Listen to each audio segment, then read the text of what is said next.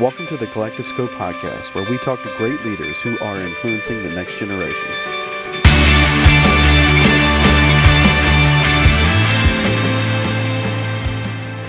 Everyone, welcome back to the Collective Scope podcast. Uh, we are so excited to have with us today Larry Osborne, who's one of the pastors at North Coast Church in Vista, California, just north of San Diego. Great church, great people. Uh, been there on a few different occasions, and just an incredible thing that they're doing down there. Uh, Larry is uh, a tremendous leadership developer. Uh, he's the author of several books uh, Sticky Team, Sticky Church, Sticky Leaders um, like a lead like a shepherd is one of the i think one of the newer ones that just recently most recently came out but um, just an incredible opportunity we have to have a conversation with you today larry so uh, we appreciate you being on the show so thank you for being here I'm glad i could do it absolutely well we're going to jump right in with kind of some of the questions because um, I've heard you on a couple of different occasions, and uh, I know how much you have to share, and so we want to get to that. But uh, you're a leader of leaders. Um, you do uh, mentoring of leadership quite often, leadership development. I know you guys have the North Coast uh, training sort of program there, which is which is fantastic. Um, and you're you're kind of a, a you know sort of a, a, known voice in the church world because of how much you put into into young leaders. And so, how did this passion evolve for you? That moment that you kind of realized, hey, um, I'm passionate about young leaders and ra- raising up young leaders. Well, I think it probably comes from a couple of areas. Uh, like uh, anything we end up doing fairly well, that's part of how God wired us. Uh, and uh, I remember early on in in uh, vocational ministry, one of the guys I was working with laughing at me and saying, "Larry, you don't only like to do things; you like to do them and then show others how they can do it."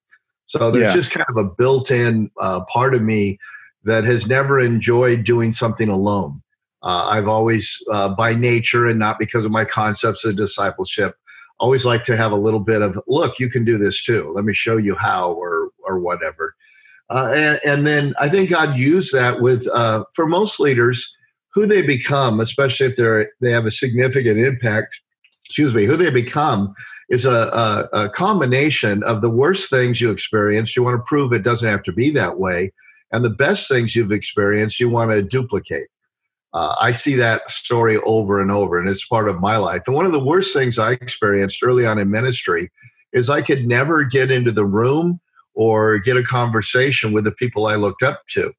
Uh, yeah. And by the time I was able to be in the room with them, I was in a green room with them. And at that, that point, it was like, dude, I don't need you anymore. Uh, where were you when I, I needed you? Everybody had, uh, uh you know, three or four fake emails uh, five assistants. They all said, "Give me a call." You gave them a call, they never answered. Uh, that kind of thing. So a lot of it was just trying uh, to provide to people what I felt just a, a, deep missing in my own life. And I had this sense of, Lord, if there's ever a time where pastors uh, really care about anything I think or know or do, uh, I'm going to answer their phone calls. So my assistant knows even this day, pretty much any pastor in America that calls, texts, or emails, um, we'll get back to. Uh, wow. I'm, I'm just trying to pay forward what no one paid me. Wow. I love well, that. I mean, I think Rob said it from the start. We are amazingly grateful that you came on our show and are taking time for uh, us. Um, I think that was sort of one of the questions Rob had, and Rob and I kind of wrestled out. How do we get in conversations with people who know more than we know? Um, because I think we have a passion for something, and sometimes we lack the tools and need to get around people who can equip us. So when did the shift kind of happen from from pastoring? And I think a lot of times we feel called to preach, I'm not always called to lead. So when did when did that sort of shift in you go from hey I'm a I'm a preacher of the gospel to this discipling, mentoring kind of pastoring heart? Well, I think there are, are two kinds of vocational pastors out there, lead pastors, if you will. There are teachers who who lead and leaders who teach, uh, and uh, the leader who teaches uh, is the kind of person who they really care about preaching the gospel, but they understand the best messages in the world aren't going to grow a church and aren't necessarily going to mm-hmm. disciple people. They'll motivate people. And then mm-hmm. preachers who who lead, I think that learn that later. And I'm a preacher who leads. Uh, my number one identity uh, is teaching the Bible. Uh, in fact, I'm kind of a little disappointed that I'm I'm more known as a leadership guru than a Bible uh, teacher because my heart is Scripture, and and frankly, that's why you know you you you Google my books, you'll find actually half of them are on on the spiritual life and spiritual formation. Yep. Things like thriving in Babylon, Contrarian's Guide to Knowing God, uh, uh, Ten Dumb Things Smart Christians Believe, a whole series of them.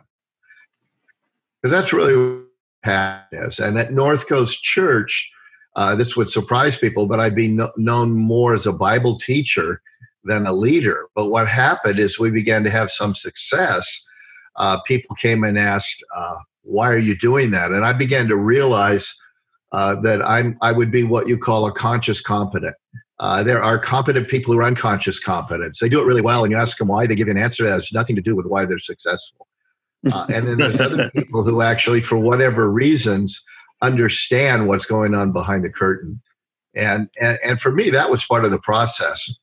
Is uh, I got a lot of kudos as a Bible teacher early on when my youth ministry days, uh, the early days of North Coast Church. People would come up and say incredibly kind things about the teaching, but the church wasn't growing at all. Mm. In fact, you know the story, we grew by one person after a quick little burst uh, during my first three years. So, you know, that's stellar, third person a year. and, uh, it was at that point that I realized there, there's more to this thing uh, once it gets large than just teaching the Bible. If you want to write, you want to speak on the circuit, whatever, uh, yeah, you could just teach the Bible. Uh, but if something begins to grow large, it has organization. And uh, mm. everything you do is either helping or hurting the cause. There is nothing neutral. Uh, and when you just let things uh, laissez faire take care of themselves uh, in a fallen world like we have, they're not going to go in the right direction. That's why leadership is so important. I, I do this little workshop that we limit to about 25 people called Larry on Leadership. And uh, at the beginning, I, I, I, call it the elephant in the room. The very first thing I address is why does that even matter? Shouldn't just godliness preaching the word, discipleship. Uh, I mean, that's what they had in Acts. And then at that point, I go, well, wait a minute. It was a non mobile culture in which you had house churches.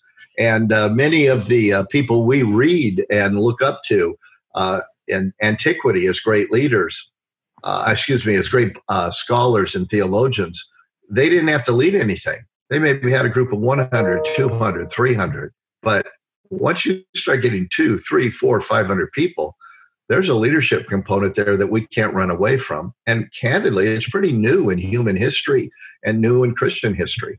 Because until the automobile came along, it was an incredible outlier to have a few thousand people uh, yeah. because people lived in neighborhoods. Larry, yeah. can you press into that that biblical sort of narrative? Like, so we see in the Book of Acts this explosion of the church a couple times. Um, uh-huh. We see the three thousand of the day of Pentecost. We see just droves of people coming to Christ. So maybe in a comparative way, how was leadership what we read? Because a lot of times we read the book of Acts looking for leadership models or principles. A lot of a lot of pastors do. So so maybe what do we what can we extract from that as leaders, and how is that shifted, and how's that different now? Yeah, well, what happens is I like to say we're all like fish in water. You ask a fish how's the water, it goes what water, and because uh, we don't realize it. And so we tend to read the book of Acts uh, through the world experiences we have. Mm. Uh, we do it with the Gospels as well. One of my favorites that uh, I, I, I, talk about in Accidental Pharisees is Joseph of Arimathea. For almost every modern day uh, pastor, uh, he's just a conjunction between the key parts of the gospel story. Uh, the death, of course, he had to be buried and then raised again. Uh, but all four gospels make a big deal out of Joseph of Arimathea uh, because he was courageous and he was there when no one else was. But on top of that, they understood something we forget that when you're crucified, you're not buried. You're thrown out on a garbage heap. Your body is eaten. So the fact that all the disciples who'd left everything to follow Jesus um, were not there, just Joseph who had been a secret disciple because he was afraid of what he'd lose as a member of the Sanhedrin, suddenly boldly steps up. Man, they all go after that. We read it right over our heads. Mm-hmm. I think it's the same thing in, in the book of Acts. We see 3,000 coming to the Lord, and, and we see it in our framework of almost like a revival. Well, no, there were this massive crowd for the high holy days uh, that were in Jerusalem. Uh, and uh, uh, at, at that point, they're hanging around in Pentecost for Pentecost, and, and what we call Pentecost takes place, uh, and all kinds of people get saved. But it wasn't that large group gatherings like that were not the norm. Uh, they were right. a very unusual thing. That's why the 5,000 that Jesus feeds is, you know, they they mark that down as like that's an amazing thing. So uh, it, I I think what we can learn from the Book of Acts is principles. What what happens is is we take a book that most of us see as descriptive, and we pick and choose what parts we want to make prescriptive. Mm-hmm. Uh, and for instance, I've done it. Most teaching pastors have. We've taught on the. We want a New Testament church, right? We say that. But whenever anybody says you want a New Testament church, I go, dude, have you read the New Testament? Yeah. like jacked up. I want to be a church planter like Paul. Like, really? I mean, he planted such crappy churches, he had to write all those letters. Um, I've never considered that. Yeah, or or uh, or the you know the church in Acts chapter two that we preach through. We we pick and choose you know, oh man, they were all into the apostles' teaching and they were sharing together. They were breaking bread and they were held in awe by all the people. And my charismatic friends point out no, it says specifically because there were signs and wonders, not because they were good and had community service and missional ministry. Uh, they also met every single day. Uh, and perhaps the reason they shared uh, what they had and sold all their properties uh, was because they lived in a culture in which there were no banks there was no Western Union. There were no credit cards. They all thought Jesus was returning right away. They were uh, in Jerusalem in a highly hospitable culture. I'm married to a gal, Armenian gal, so Middle Eastern, where I understand the priority of hospitality there. And in that culture, you just take care of the people. And he's coming back. Like, why not sell your stuff? No one seems to notice later on there was an offering taken for the poor saints in Jerusalem. Or that they were completely disobedient to the Great Commission. They stayed in right. their holy huddle until uh, persecution is said in Acts chapter 8. And, and God has to kick them out. Uh, oh, and by the way, I sometimes, if I'm talking to a room full of people, I like to ask how many are Gentiles. Uh, because I point out they really didn't want any of you in their church. So, so that's the kind of church you want to be. Uh, the, the book of Acts is is not a, uh, prescription of how to do ministry. It's a description of the work of the Holy Spirit. Right. Yeah. And what took 30 years, we read in 30 minutes and take think takes overnight. Uh, and you know what the miracles we see, we think should be like everyday experiences, which of course we call that an everyday experience, not a miracle. What makes it a miracle uh, is how rare it is. So, like one more piece on this would be um, we often look to the book of Acts to figure out how to organize our churches, right? Yeah. And so we have our elders, and we forget they were house churches. Uh, and so, uh, and and by the way, to give a context, I'm a Bible guy, unapologetic Bible guy. I got a Bible verse for everything, even if it's out of context. so like that's, that's that's where I am, and so I see the errors sometimes of my tribe and my way, and and so what we'll do is we'll see elders and then we'll we'll uh, try to have our church led by elders which is fine. Uh, but we forget the elders that uh, timothy was appointing uh, were house church elders. Groups of 25 15 30 maybe 50 at the most. I don't know a lot about house churches but i do know this they don't have a governing board. Right. So, you know i'm taking a governing board trying to read acts into it. Uh, one last thing on that would be Acts 6, uh, where we go back and try to figure out do we have deacons in the New Testament way of table servers and right qualifications, etc. But I always tell people no, the real lesson of Acts chapter 6 is when you start to drift from fulfilling the Great Commission, you can organize any way you want. Because the reason they did that was a, a, a battle taking place between the Hellenistic Jews, uh, widows, and uh, uh, the Greek widows. So that kind of thing is going on, and and uh, now the apostles are not spending their time in the Word and prayer.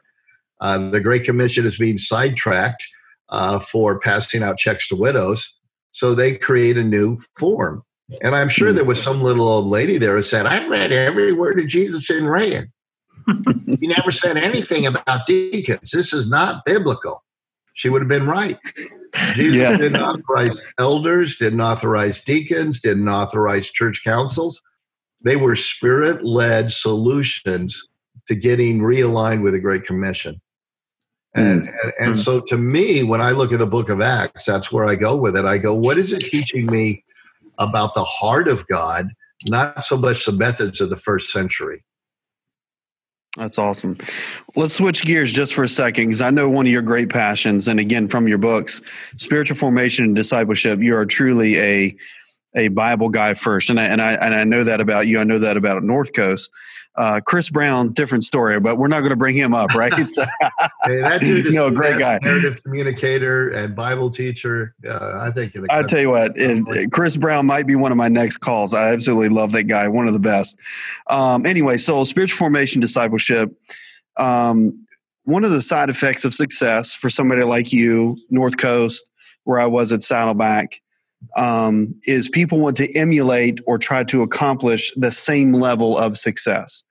And I think, uh, and this is not a, a chastisement of any means, at least it's not meant to be, but I think younger leaders see that success and they want to know how to get it faster. They want to know how to be in it quicker. And so uh, I think there's a gap between where they want to be and what it's actually going to take to get there. That soul care that character, that spiritual formation piece of it. So, if you could, just for a little bit, maybe talk through for some of our younger listeners, younger leaders, what it actually takes to be in the chair that you're setting in. Sure. Well, uh, a couple of things I already mentioned. We read the book of Acts in 30 minutes and forget it took 30 years. Right. Okay. Uh, there's an old saying that's absolutely true. It takes 15 years to become an overnight success. Uh, and uh, everybody wants to be an avalanche. Sure. And uh, avalanches create, uh, they're, they're rather impressive. They create a lot of damage uh, or have a lot of power, if you want to flip it that way.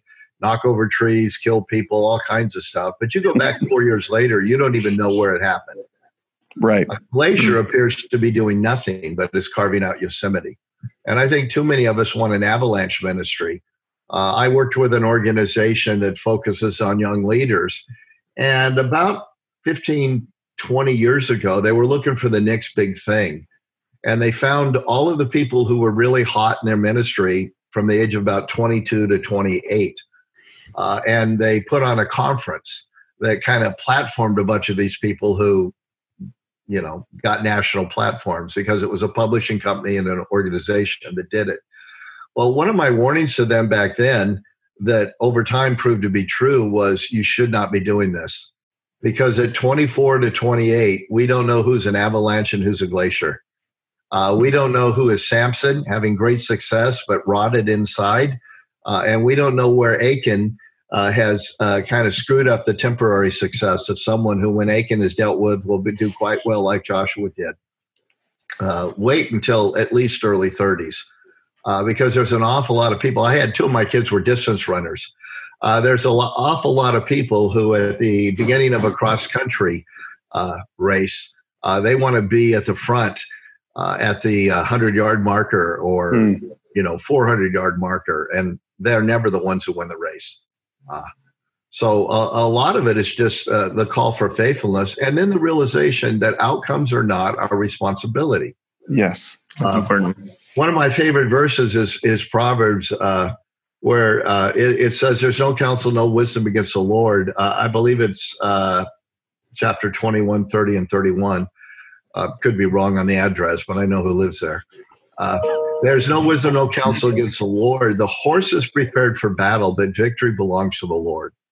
And we take too much credit when things go well, and we beat ourselves up too much when they don't go well. Mm. Uh, like I said, Samson had 18 years of success. He was just publishing his, his book on great leadership when all hell broke loose and Delilah showed up. Um, if if God hadn't pulled back the curtain to tell us what was going on when uh, the Israelites lost to Ai, with Achan taking devoted things, I know what we would do with this text. We would point out that he didn't seem to seek the Lord for a battle plan. He didn't pray enough. He presumed upon victory. He took too few people. Man, we would just rip Joshua. But fortunately, God pulls back the curtain and says, nope, there's something else. Well, a lot of times we rip on ourselves and rip on other people, and we don't know what's behind the curtain. Yeah. Uh, God is drawing straight lines with crooked sticks, and we put them forward. And sometimes really faithful people are the backside of Hebrews 11. Yeah. You know, we love the front, and we forget, well, all these other people lived in caves and drove old beat up beaters. Uh, and, and God says they too were commended for their faith. So that's for me at the end of the three year dark. Nancy and I still call them dark years. Uh, when we grew by a third of person a year, uh, my youth ministry successes suddenly didn't seem to carry over to a church plant. Hmm. Uh, am I a loser? All that going on. And one of the things God helped me understand was the mental math that was making me depressed was the same mental math that would have made me arrogant if we had success. Wow. I was not ready for success. Right. I blame myself for the defeats. I would have credited myself for the victories. Hmm. Yeah, and I think that mental math is is incredibly significant, um, and maybe a greater challenge now as we see young leaders sort of self promoting, platform building, and, and, we're we're both on social media, and we believe in social media, yeah, the absolutely. power behind social media. But I I see where that math the the clout, as my my young people call it in my house, um, can create some mental math one way or another. Um, I want to go back to this this proverb you said that the horses are prepared for battle, but the victory is the Lord. What is the best way for young leaders to prepare for battle? Then, if it's a long term fight, Larry, how what's the best course of preparation for them? Well, obviously, the, the most important person thing to do is become the person God wants us to be. Uh, but I will say this we often try to become, I call it best practices overload. All the best traits mm. of all the best Christians, and we think that's what we do, and then God, things will magically go well. Frankly, you could be the most godly guy in the world. He was called Job at that point, and all hell breaks loose and nothing goes right. Uh, you can be a very godly person and a poor leader, and nothing will go right. Uh, so, this is going to sound strange, but in our Western European American thing, we're so individualistic that we think it all boils down to my own personal relationship with God. Right. Because I'm the center of the universe. And and and the truth of the matter is I'm I'm one part of his family. Uh, and and we have these little devotionals and all these things. If it was only you, he would have died for you. You know, he, and and all of this stuff that just turns us into the center of the universe, and then creates all the angst when things don't go like they should. If I'm the center of the universe, I mean, we have no idea how God is using us in the bigger scope of things. Right. Uh, mm-hmm. The only reason, apparently, from Scripture, Job went through all the hell he went through was to teach us a lesson. if yeah. I'm Job, I'm going to go, could you use somebody else? and then people yeah. go, yeah, but he got double blessing at the end. He was plenty happy with first blessing at the beginning. And yeah. and so part of my thing to leaders is is uh, learn to relax. You have nothing to prove and you have no one to impress. Get rid of the sin in your life. Don't let the guilt gene on your shoulder overbeat you up. Because if you get into best practices overload, you know what you're going to try to do you're going to try to be a theologian writing the books like calvin uh, you're going to be getting up early every time it's a super busy day like luther to pray a whole little extra amount you're going to wonder why you don't have the same evangelistic fruit billy graham had you mm. wonder why you don't have the church growth that craig Groeschel has and, and you don't realize every one of those people had great strengths and great weaknesses and none mm. of them had all of those things rolled into one yeah. Yeah. So uh, I one of the things I tell people is listen, you got to deal with sin. You know, deal with sin. But but this intensity in our spiritual life uh, is much more from our devotionals and our worship songs than it is anything else. Uh. Get right yeah. with the Lord. How do we know we love Him if we obey Him? How do we know we know Him if we obey Him? How do we know we're fulfilling the Great Commission? We're finding people who don't know Jesus, they follow Jesus, we baptize them, and we don't quit teaching them until they obey everything he taught. It's so much more simple than the emotive search for am I right right with God. Um, even uh, Revelation, chapter, uh, what is it, three, the church in Ephesus. Uh, we've turned that into the church that lost its loving feeling. right? You lost your passion. You're not passionate enough for God. That's not what the passage says. That was a church with great passion. Uh, J- Jesus himself says in it in his letter great determination, great doctrine. You don't put up with falsehood. You, uh, when everybody else grows weary, you don't grow weary. We get on planes and go fly to see that church. But he said, You've lost this, your first, and the Greek word used for love there is agape. First Corinthians 13. So the thing I tell a lot of, I work with a lot of church planters is, is relax a little bit. Live in obedience, let the Spirit work with you Become a good man in the eyes of those who know you best, a good woman in the eyes of those who know you best. Learn how to lead and see what God does. I love that. And as you were talking, I was reminded of that passage in Luke uh, chapter 10, I think it's around verse 20, where he sends out the 72 and they come back and they're all ecstatic that even the spirits obey them in his name, right? And Jesus just looks at him and says, Don't rejoice in that rejoice that your names are written in the in the book of life right?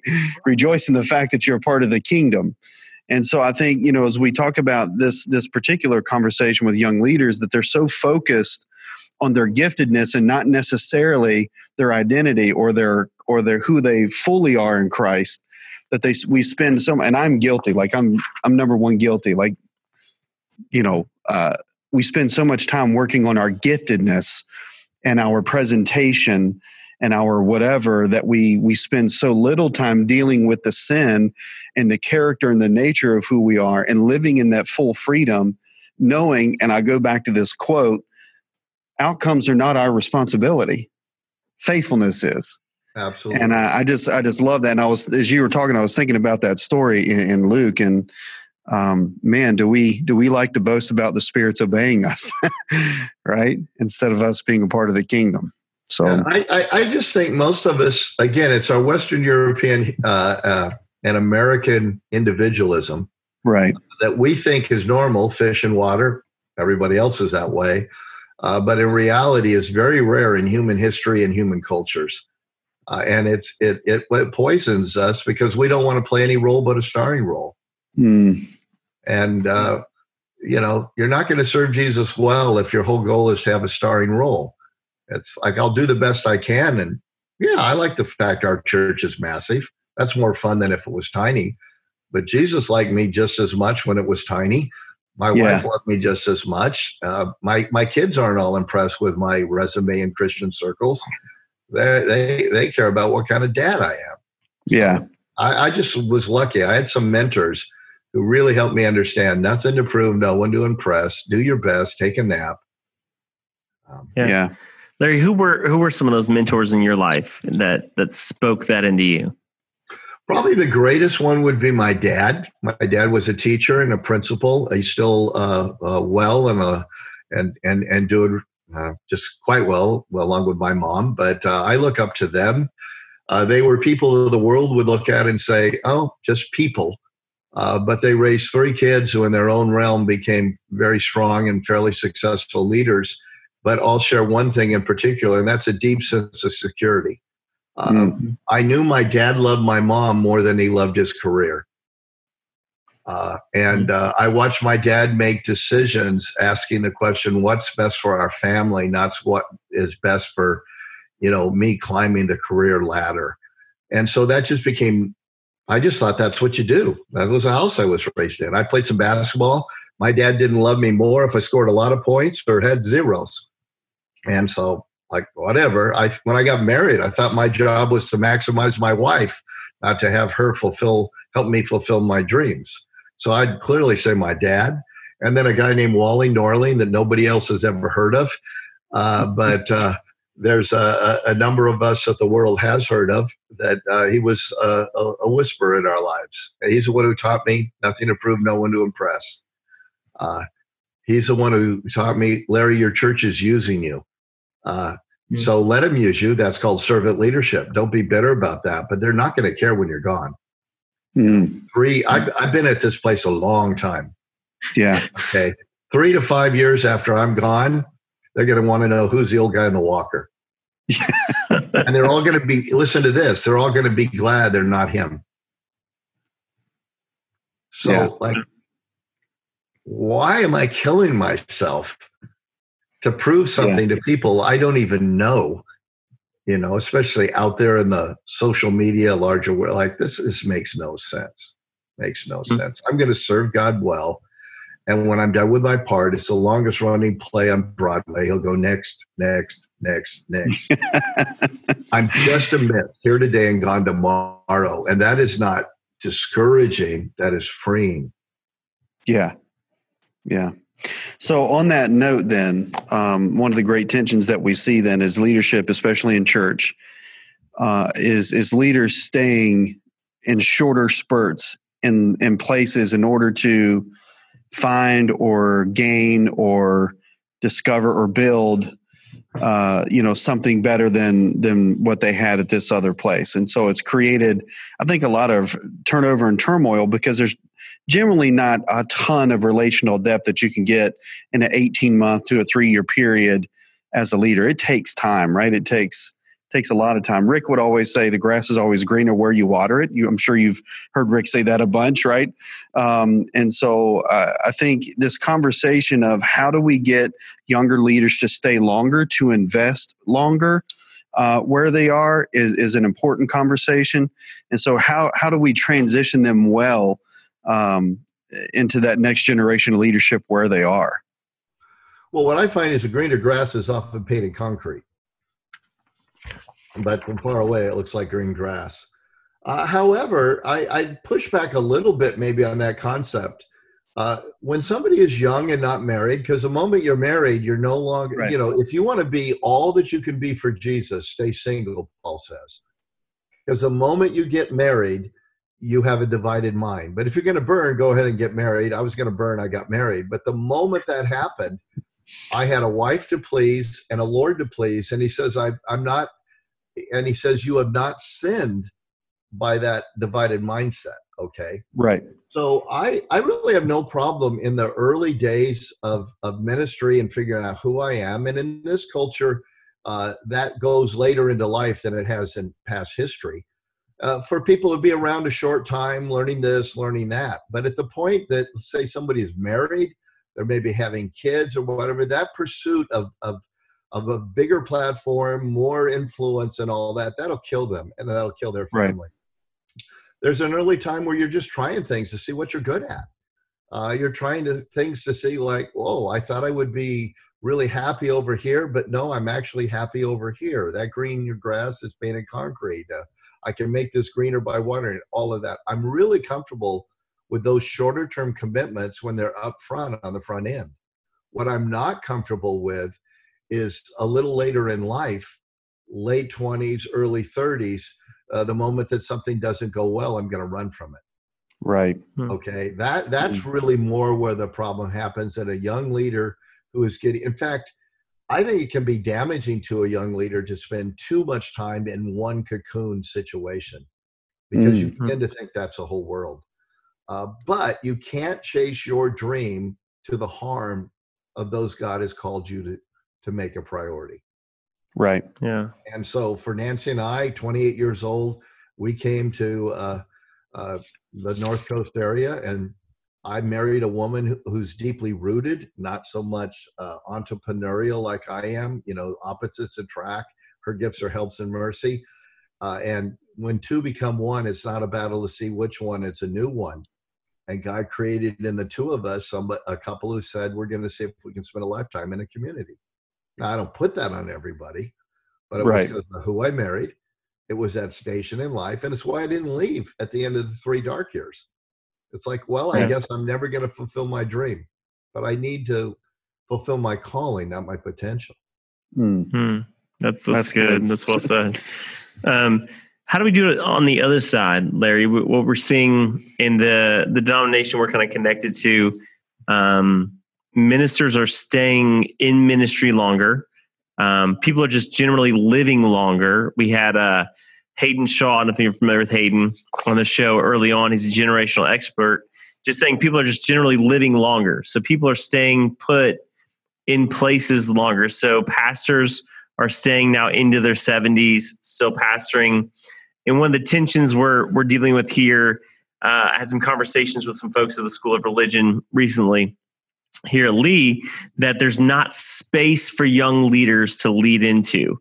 Um, where 20 years ago, a pastor was retiring or even passing away by 60, opening more pulpits, opening more opportunities. How do we transition younger leaders into those spots? Well, I think part of the problem is we think of the church as a 503c1 organization instead of the church is an assembly of God's people. Uh, as I like to say about North Coast Church, we're just one elective Sunday school class in God's great church in northern San Diego. And if we have that mindset, everything changes. If we think of ourselves as a church, then we start worrying about the longevity of our church. Uh, you know, like hmm. I, I was at a, a, an event a number of years ago, many years ago now, in which somebody said, "Well, how many of you care what your church is like 50 to 100 years from now?" And every hand in the room went up, but mine. I go, well, I don't care. Uh, if if North Coast Church folds, as long as all those people end up in another church in our community, we've won. So I, yeah. I think part of the angst that we're feeling is we don't understand the kingdom from a kingdom mindset. We understand it from a castle mindset. Mm. Starbucks doesn't care if I quit going to this one and go to that one. The manager does, but Starbucks doesn't. They don't even care if I go to Seattle's Best because they own that too. Uh, and and what I find is everybody has a, a great heart for church planting and and all of this as long as it's overseas or more than 35 minutes away. So the the real solution to people staying too long is starting other new churches and the people staying long not being upset that people leave. Yeah. Uh, it's like that's okay. Uh, now I have a series of things that I, I laid down in my uh, when I was about 35 that said do these things to keep North Coast from growing old, and they've helped us. And then the last two years, I'm not the lead pastor. You know, I'm still preaching a ton and I'm still leading and all that, but we've turned over the mantle of managing partner to Chris Brown. And uh, so he would be, you know, one uh, and I'd be 1A or he'd be 1A, I'd be 1B. So, yeah, there's a time to do that. But more importantly, uh, the, if we think body of Christ, we'd be helping the churches near us. Uh, we hmm. literally helped a church find a facility across the street from one of our campuses. Uh, well, and and on top of that, it's in my tribe. Yeah. Okay. But he's reaching different people than I do. I've got some good real estate people. Hey, let me help you out. Because if you think like old school Southern Baptist Sunday school model, adult Sunday school in a you know big church, nobody cared if they went from one elective to another. And nobody had angst that this group is all growing old because they were starting a new one over here young marriage class, young couples class. Mm-hmm. You see where I'm going with that? Yeah. And so I think the angst we're feeling right now is because we're starting out with the wrong mindset.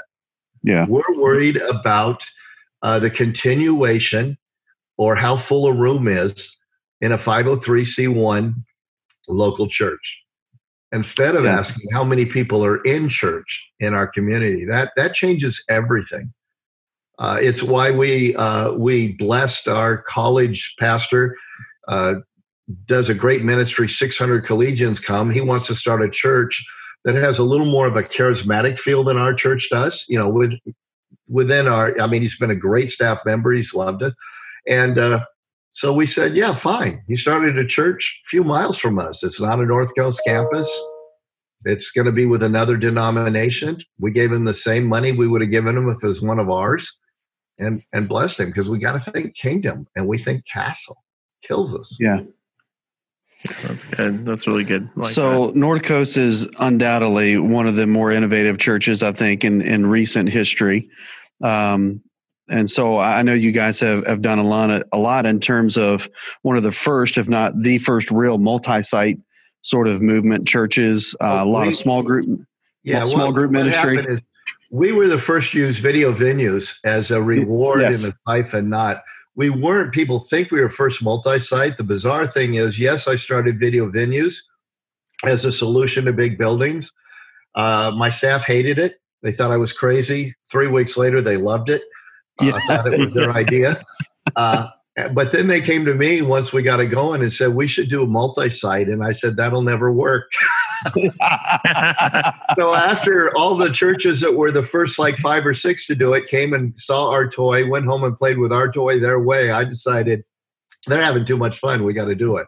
Yeah, so we were one of the first multi-sites. We were the first video venue, but uh, yeah. Anyway. Yeah, I but you guys obviously are very innovative and uh, uh, know what you do there. So, from your perspective, uh, what are you seeing in terms of innovation? What's on the horizon for the church today? Like, what are some areas that, as I would say, not young, I'm not sure Jeff and I are quote young leaders anymore, we're but we're sort of yet, kind of middle. But, we're sort of middle leaders, right?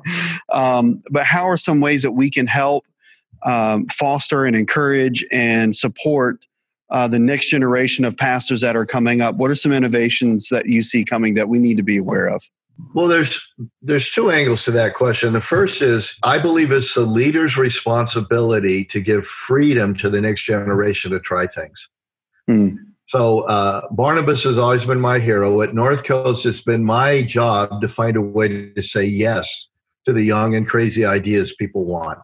As worship styles change, to find a way to say yes rather than hold it back. As as graphic interfaces change and go from mm-hmm. one kind of style to another to look for a way to say yes as i mean there's just a million ways where instead of saying well you'll understand later uh, like most older leaders do starting around middle age uh, say even very early 40s the job is to say find a way to say yes be barnabas to paul uh, they want to try something crazy you have you have the chips to be able to be the icebreaker for them.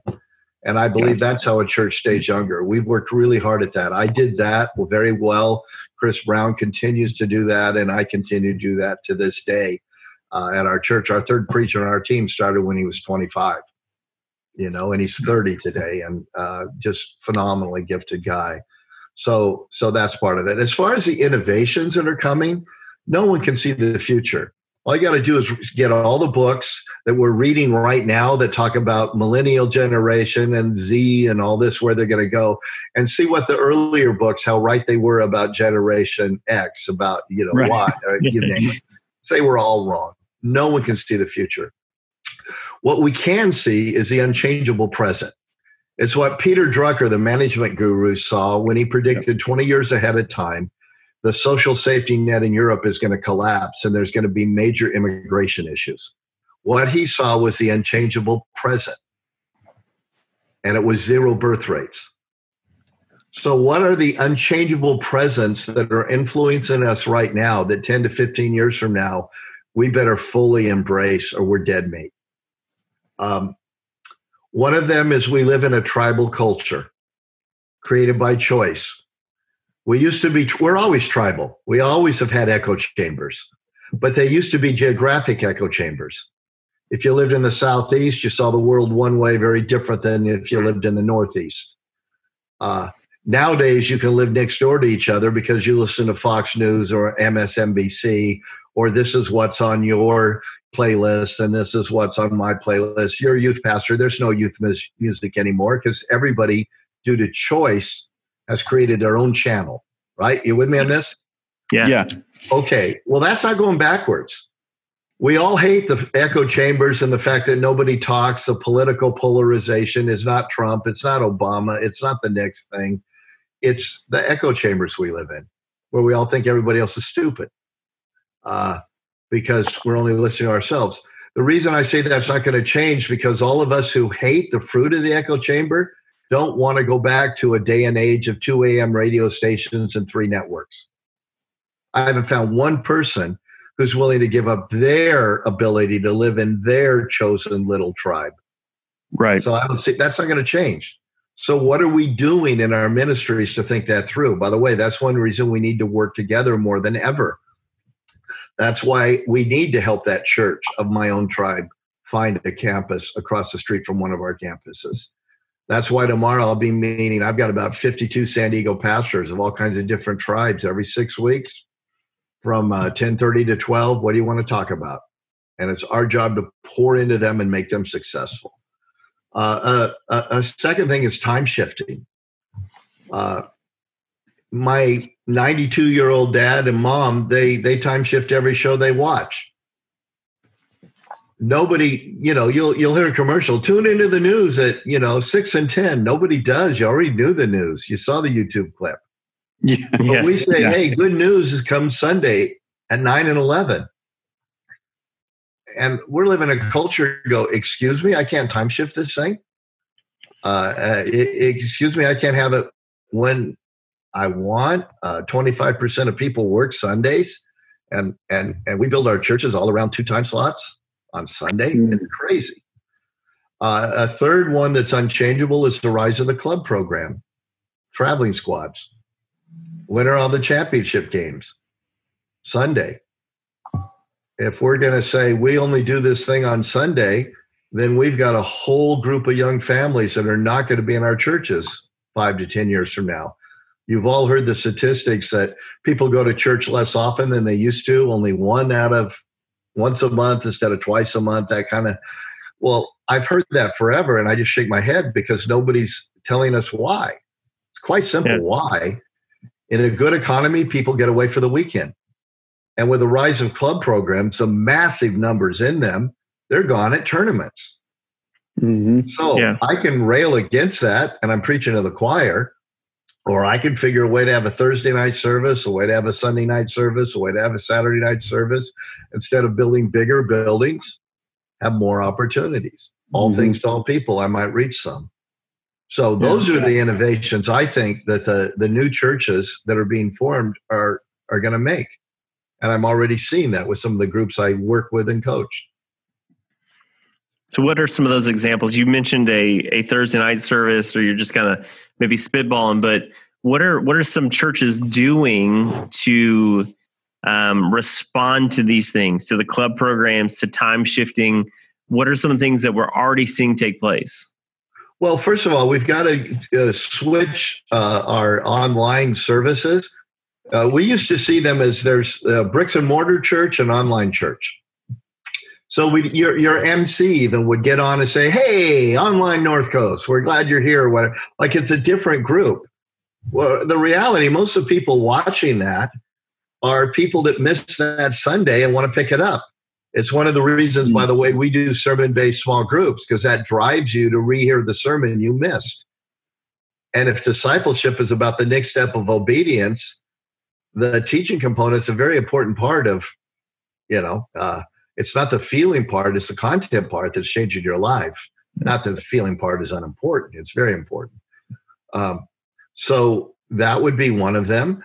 Uh, is is is realize that we live in a world where bricks and mortar and or online are options, and we're treating them like they're not, or they're secondary, or let's get them let's get them out of that. Uh, building smaller buildings. Every time we launch a campus, we want to start with two services and get to four as soon as possible. It's it's a new day. We don't dream of building a building where we can have everybody all together at once.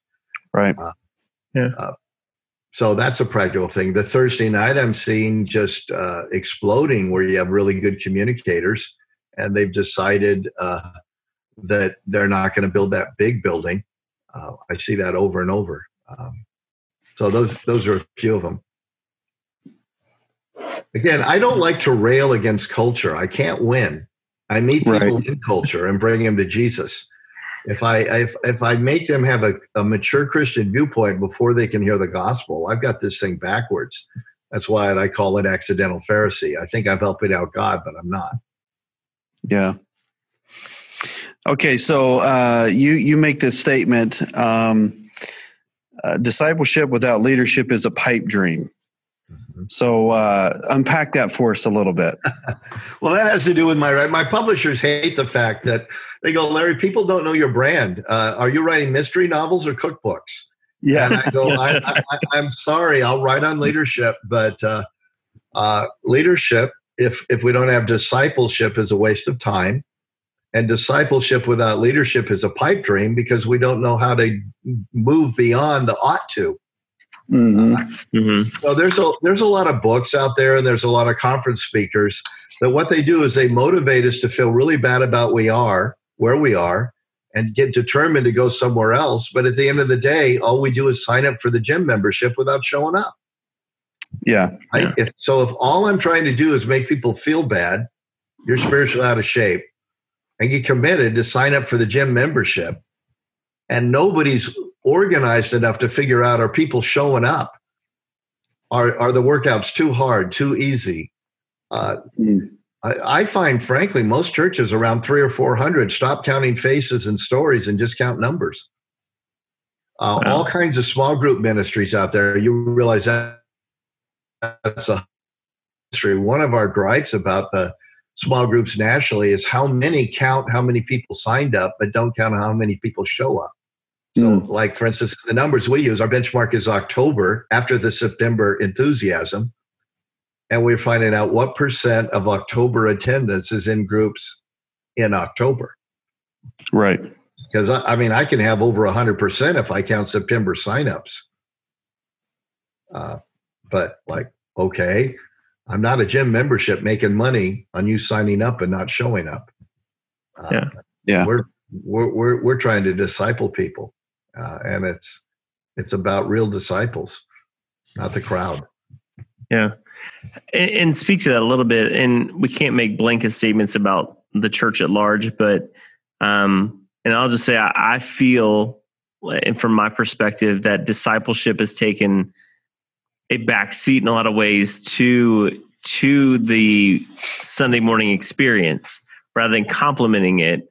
How do we move back to a an attitude or heart of discipleship in the church? Well, first thing uh, we have to do is is we have to get rid of our modern day definition of discipleship. Uh, what's really popular uh, and most definition it has it has nothing to do with the biblical definition. Uh, there are two rails uh, the church runs on: church universal and church church local. Two rails. And one is uh, leadership pipeline, leadership development, and the other is discipleship. And we've turned them into a monorail. Mm. And if you listen closely, we think the top ladder, the top rung on the ladder of discipleship is to be a leader. And the absolute top is vocational ministry. And discipleship has nothing to do with becoming a leader. Uh, our favorite discipleship verse is what? Second Timothy 2.22. Uh, you know, uh, well, we, we forget. Uh, I mean, help me out, just rhetorically, answer my questions. Uh, uh the book was written to who? Duh. Timothy. Right? Timothy, yeah. Uh, what was Timothy's role? He was a pastor. What do we call first, second, first, second Timothy and Titus? Pastoral epistles. Why? They were written to a pastor, and we right. make them written to a preschool mom. And we want to know who are you pouring into? That was written to Timothy saying, You need to find faithful men and pour into them like I poured into you, Silas, Epaphroditus, and all that, who will pour into it's a leadership pipeline verse. Mm. And mm. so we've got everybody feeling guilty if they don't have an upline and downline, like it's multi level marketing. so, so as long as we define a disciple as a special ops Christian, we're going to have problems in our churches. Um, yeah. Okay, that's not that's not what a discipleship is. The Greek word mathetes means follower, and the Bible uses it of Joseph of Arimathea, a prominent member of the Sanhedrin who laid in the weeds when Jesus was called a blasphemer, and then suddenly got the courage after he died on the cross to go take his body. He wasn't called a disciple after he stepped forward twice in the Matthew, Mark, Luke, and John accounts. The Bible says he was a disciple. John tells us he was a secret disciple because he feared his fellow Jews. Hmm. We in our discipleship teaching today would say, You're not even a Christian. I would call him a disciple, admittedly, a sucky disciple. you know, loser. But if the Bible calls him a disciple, my definition can't be people who are leaders and superstars. And I believe that's what's killed real biblical discipleship in our churches because discipleship is mandatory for everybody and it's about the next step of obedience. uh, all yeah. the way to the Apostle Paul writing Bible saying, Man, I've not yet arrived. Uh, if you have a discipleship pastor in a church today, he or she is probably trying to find Christians and make them better Christians. Would you agree? Yeah, yeah, absolutely. Right? Well, I don't think that's what the apostles heard when Jesus said, Go out in the world and make disciples. It was find people who aren't followers and make them followers and don't let go until they are obeying everything I taught. Yeah. So, to me, to get back to the roots of, of, of the biblical discipleship, we're going to be teaching much more about emo- uh, about obedience than emotion. Hmm. We're going to realize everybody has the next step of obedience. We're going to call uh, tell our leaders quit being arrogant when you look down on non-leaders because you think you're more committed. No, you're just called different, right? So what happens? We take these two rails, we turn them a monorail. The train tips over. When it tips over on one side, you got arrogant leaders who look down on non-leaders who won't sacrifice enough. When you get the other side, you get despairing Christians who think they're not good enough because their gifts are helps and mercy, and they can't lead their way out of a paper bag. And when they're questioned about their faith, they don't think well on their feet, so they must be a loser. I mean, it's just crazy what we've done, and we've created uh, uh, we've created, frankly, a very arrogant church. Um, wow. So my concept is you do both. At North Coast, we are great at cr- producing leaders, but we don't try to make everybody a leader. Mm. We want to mm. be a hmm. church for Monday where we make you a better school teacher, a better CEO, a better whatever it would be on assignment for Jesus there. And you're really okay if you don't think well in your feet and know all the apologetic answers. That's cool. Yeah. Yeah. It's called gift projection. We project our gifts on everybody else. Right. Um, so we're really good, especially culturally, um, picking apart things that we don't do well. Um, I have a high ecclesiology, just like you do. I don't like talking bad about the church. Uh, you know, we have to be honest with what it is and assess what it is, and and call those things as what they are. But I think we're also doing a really good job in winning some in some ways as well. And so, um, being on a college campus, uh, you know, one of the most exciting things for me is just seeing what God is doing in the lives of college students. And so, for for you guys, I mean, uh, what are some ways that you see us winning in this discipleship conversation? Well, I'm excited about the future of the church. Contrary to what you know, it's always popular to rip on the next generation or the current right. situation. Uh, ironically, you know, the we we've got census stuff now where there's less people identifying as Christians. They call themselves nones, N O N E's. Well, I happen to like that because they're finally being honest. It's not we're losing ground; we're just being honest. Right. Uh, yeah. And and so at the end of the day, church attendance is actually about the same percentage it's been historically. Uh, I have the privilege. I've, a lot of my focus is on young pastors, and I come home often and tell my wife we've had a pretty good run, but their future is better than our past. Mm, uh, yeah. I think the church is in really good hands. Uh, I, I find a passion today for, for the word uh, as we get more and more that there is no objective truth, the truth of the objective truth jumps out at people. Uh, yeah. I find there's a lot of passion, and and sure, in that passion, there's some arrogance of youth and the mistakes of youth. It has always been there and will always be there. Um, I, I just think what we need to do is again find ways to say yes, find ways to that. say how can I give you a platform to try this out uh, and and boundaries and a, a, safety net underneath you if you fall off the tightrope. It's like uh, I'm I tend to be actually pretty encouraged. Yeah, me that's, too. That's good. Yeah, there's, there's water in the glass. You know, Some yes, oh, there is. Cut the water out of my glass. I tend to go. That is yeah. amazing. There's water in that glass. And, and yeah. Larry, you're you're echoing some things we've heard from other guests about, especially the nones thing. That it's really just people being honest at this point that there was never an option to say they didn't believe in anything and now they're just getting the opportunity in these surveys to be honest about where they stand which is good because I think cultural christianity kills us. I love yeah. where i live in san diego we're in we're in europe. It's post-christian. Yes. So say we run on a weekend about 13000 and on easter we jump to 18000 that's like nothing because there's no. All that means is everybody goes to North Coast shows up that week. Uh, yeah. Same with Christmas stuff and all that. The reality is unless we program out the kazoo, there is no there are no more CE Christians out where I live. Christmas, Christmas and Easter. I find yeah. that good because as long as they think they're a Christian but they don't live like one, I got a problem convincing them they're not a Christian. That's that is good. area where they're quick to say, "eh." We we may live in the opposite. I mean, yeah, we yeah. we live in a in a vacuum of faith. I think sometimes where where the professing of faith is very uh, convenient in the community we're in, and it's not a knock on our community. Just very, it, it is. Um, so so how do we and, and we'll kind of wrap this whole discipleship conversation around the Great Commission, which you've done the whole time. How do we reach those people then? Like, there's no more cultural Christianity. That's that's fading quickly. What do we do to really carry out the Great Commission into those spaces? Well, I, I think a couple of things. First of all, you are heading where we are the entire nation is moving in that. It's just a matter of right. who's going to get yeah, there quickest. In a 15, 20 year period, we're all going to be there.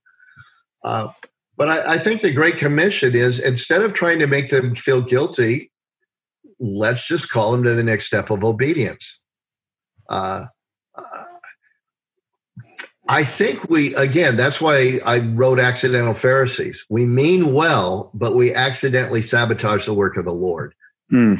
Uh, and I think one of the things we do when we have cultural Christianity and what we like to call consumer Christians is we get mad at them and we tell them if they don't suddenly become special ops, we're all over. You know, you, are you're, yeah. unworthy. Well, that's real motivating. Take the next step.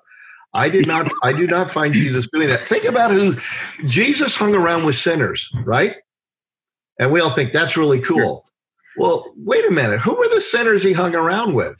They weren't child sacrificing Moabites. That's kind of what we, you know, like yeah. today, if I hang around with sinners and the bigger the sin, the more I can brag about it. It's like, no, they were Jews who knew better, but thought because I'm at least not a child sacrificing Moabite, it's okay that I don't live in obedience.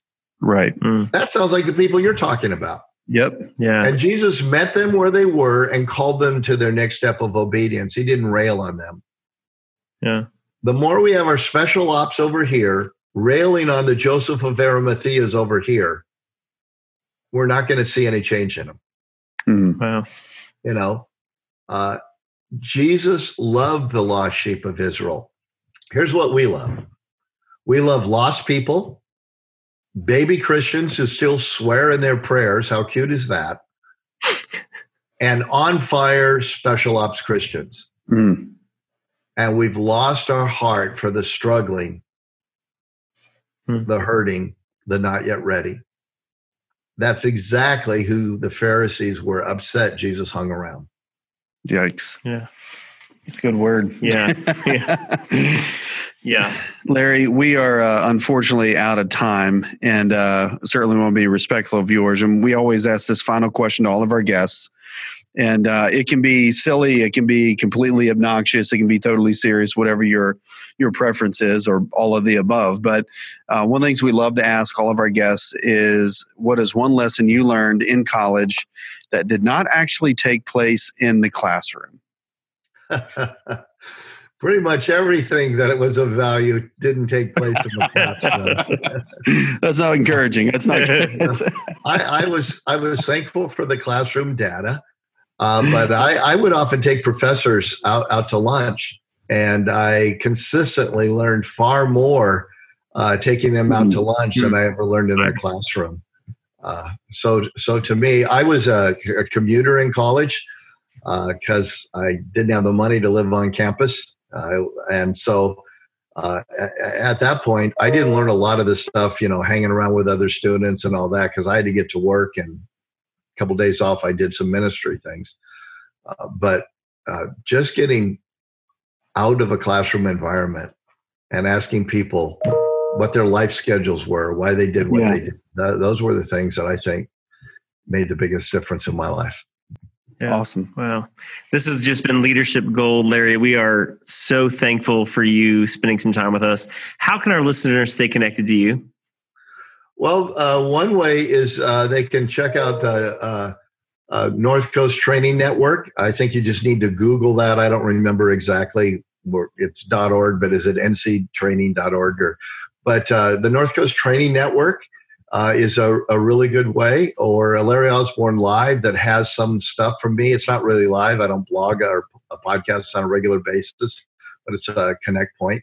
Uh, but if they checked out uh, North Coast Training uh, Network, you could get a, a, lot of the stuff. We tend to focus on more personalized things mm-hmm. because there's a whole lot of people out there are doing the mass stuff really well. Why try to duplicate that? Yeah. Very good. So we have workshops awesome. limited to like 25 people and stuff like that. Awesome. Well, count us in. We'd like to come out to San Diego. I guess you'd be. I'll be there in February. I'm actually coming back out in February, so come down and. I'm going to hide this luggage. I think. Yeah, that's right. awesome. Hey, Larry, thank you again so thank much for so being much. on the show. God bless you, and uh, man, we appreciate you praying for you guys out in San Diego.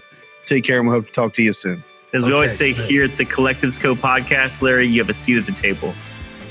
Hey, thanks for listening to this episode of the Collective Code podcast. Would you do us a favor and subscribe, rate, and review, and share this on social media so this content can reach other great leaders?